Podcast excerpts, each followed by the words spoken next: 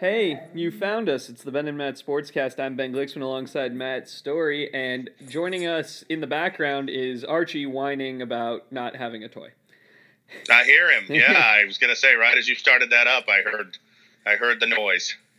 Well, there's not a lot going on outside of college basketball that we're going to talk about, so this is going to be all about college basketball. And admittedly, for me, a little bit of unfamiliar territory because uh, ASU's not doing great, so we're going to have to talk about things that aren't ASU.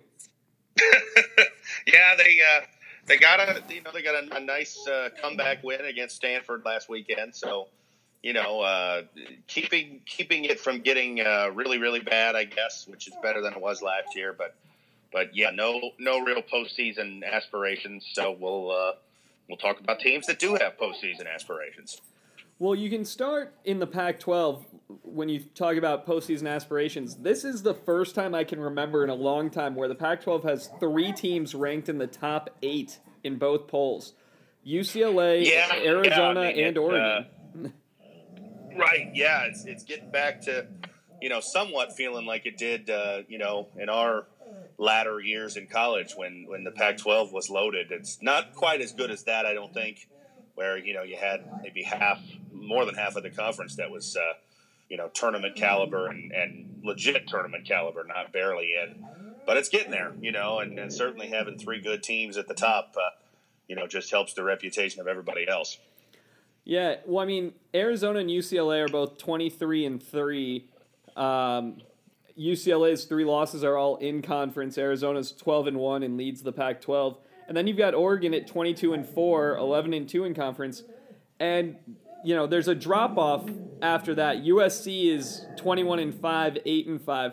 I'm going to start laughing because Archie just keeps making noise in the background, but that's fine because no one listens anyway. Okay. So, uh, Uh, but I mean, the conference, it's an interesting break. So you've got Arizona, Oregon, UCLA, Cal, USC, Utah, all above 500 in conference, all above 500 overall.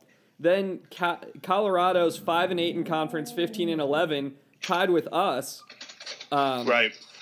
And then there's the drop off Stanford 4 and 9, Washington State 4 and 9, Washington 2 and 11, and Oregon State hasn't Yeah. beaten anybody.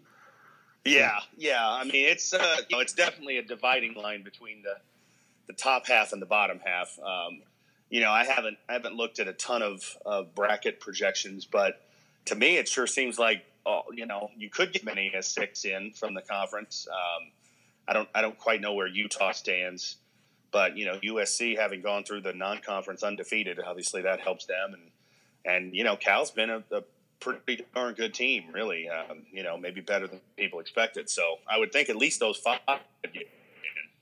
Yeah, I mean, it's certainly going to be interesting to see what happens. I will tell you, Joe Lunardi has the Pac 12 getting five. Um, Okay. and, you know, the last four byes includes Cal. So I think that's. I think that's a fair. Okay. I think that's a fair assessment. He's got. So not US he's. I think he's got UCLA too yeah, low. yeah. He's got UCLA at a four, and I think that that's too low. Does he? But otherwise, I think it's you know Yeah. pretty fair. I would say, uh, you know, I think I think those teams are are all deserving. Again, uh, you know, I, I haven't. I'll admit, I think like you, I you know, I haven't paid uh, a ton of attention to the national landscape. You know, I know the ACC is really good and and really deep. I know the Big Ten is not having a very strong year. Um, Except for can't sit here Northwestern. and- Except for Northwestern. They're yeah, they're playing well. Yeah, and hopefully they can they can finally uh, break the curse and get in for the first time. That'd be great to see. Um, but yeah, you know, I, I can't I can't honestly sit here and you know pound the table and say, well, Cal should be in and Utah should be in because I don't know enough about the rest of, of the country's landscape um, to compare it. But you know, I, I, yeah, it's a you know it's been a good season, and there'll there'll be some excitement down the stretch with with those top three teams you know, competing for their for their conference regular season title at least, and you know, probably having uh, you know a couple of, of good matchups in the semifinals and final of the conference tournament as well. Yeah, I mean, I assume it'll be Arizona, Oregon, UCLA, and us. So Hopefully, yeah, that'd be nice if we could uh, pull a little little upset run and, and get our way in. I mean, we we still have home games ahead in the regular season with UCLA and, and Arizona, so you know that we we came oh so close to getting that you know really big upset win at Oregon Um, and you know, it'd be be nice to get one of those. Obviously, Arizona, I think you know, from my standpoint, would be nicer. Um, but just something to kind of, you know, look, it's it's not going to get us in the tournament, obviously, but you know, a, a big upset win would be a nice confidence builder going into next year.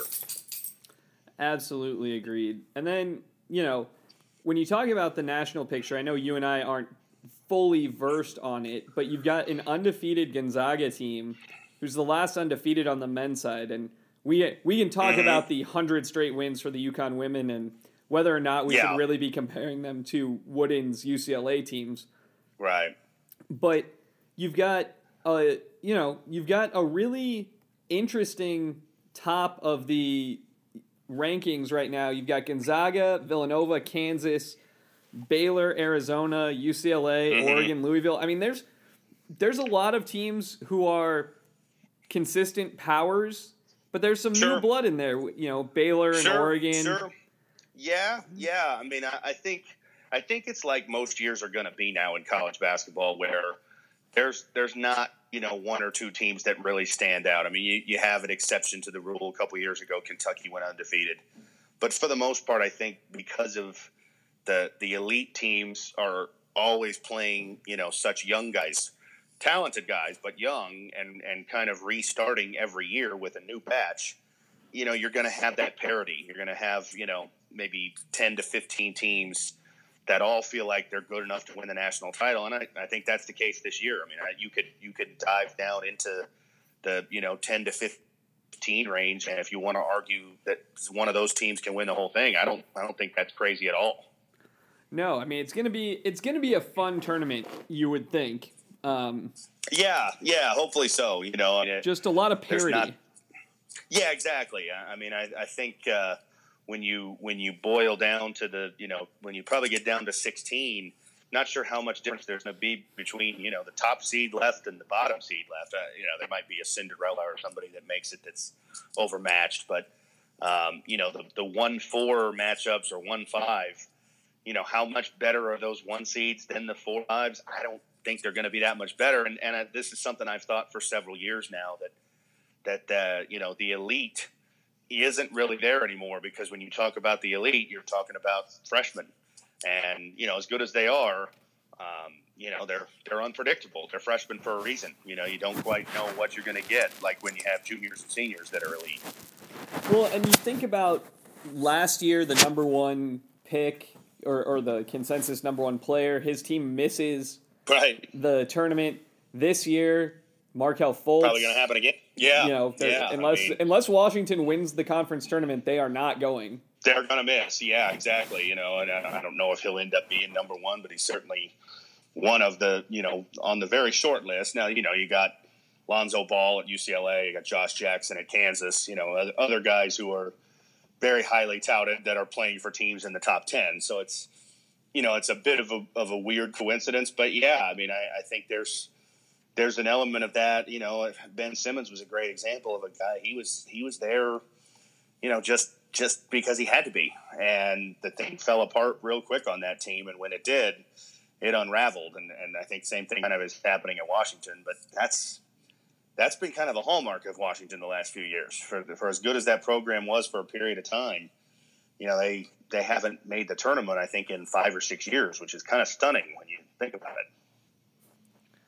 And then the only other thing that I, I want to talk about is a, the really impressive hundred straight wins for UConn in the women's yeah. game. That there's no doubt that that is an impressive stat. It is a feat, but this is beyond the Wooden era UCLA team when it comes to top talent all pooling in one spot because there's no yeah, more there's no more Tennessee. There's no you know it's right. just UConn now. Right, right. No, no doubt. I mean, it's it's a very impressive feat, um, and and what they've done, not even just in this hundred wins, but I mean, to look at, I think from from 2000 on, they've won, I want to say 11 titles out of you know 17 that have been contested. I think in that period of time I mean, it's unbelievable. Um, you know, to compare it to men's, I just don't think that's fair. Honest, I, I, don't think it's fair to anybody involved. I think it's same as trying to compare you know Serena Williams to Roger Federer. They they they're different sports. Uh, you know, I mean, we just appreciate what it is, and and it doesn't always have to compare with the men's game. I don't think. I'm with you. Uh, My problem is I don't like when when you put up that stat and you say you know longest streak or this and that because Right. I I agree with you. It's a standalone thing.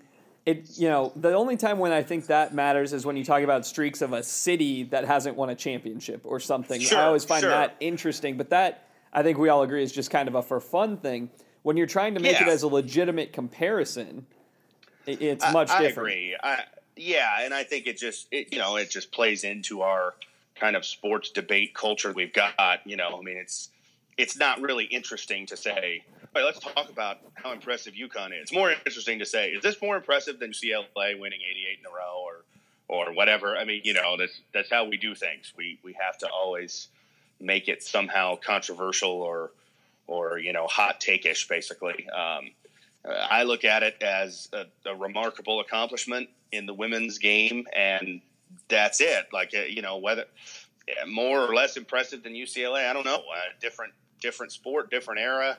Uh, I, just, to me, they're they're incomparable. Yeah. Well, we're gonna have plenty of time to talk about the men's bracket, the women's bracket, although we probably won't. We'll even give you our picks. I'm which- picking UConn. Yeah. that's, that's my. Uh, I'll spoil it right now. Yeah, I'll take UConn and I'll take straight chalk in the women's bracket, and Yeah, yeah, I- we'll I- probably do pretty well. I bet I do fine. right, right. Um, but the men's bracket will certainly be interesting. Schedule wise, we've got some things in, in our work lives and our, you know, well, basically, to be honest, we don't need to talk to you about the NFL, so we're not going to. And, and we're, and, you know, but we're going to fill it. You're going to have some content here and there, but it's not going to be as deep and hard hitting until I would say the tournament bracket comes out and ASU football starts spring ball. But right, and no- then we'll roll into some NBA playoffs as well. I'm sure. Yeah, and obviously it'll be also the time when we check in on the NHL as if we've been following it all year and act like we know That's what we're saying. That's right. Yes. Yeah. Yes. Yes. Indeed. I'll just go much like you taking UConn. I'll take whichever goalie gets hot because that seems to be the way it works. That's true. That's true. That's the only thing we just ne- you never know beforehand. That's what keeps it interesting. yeah.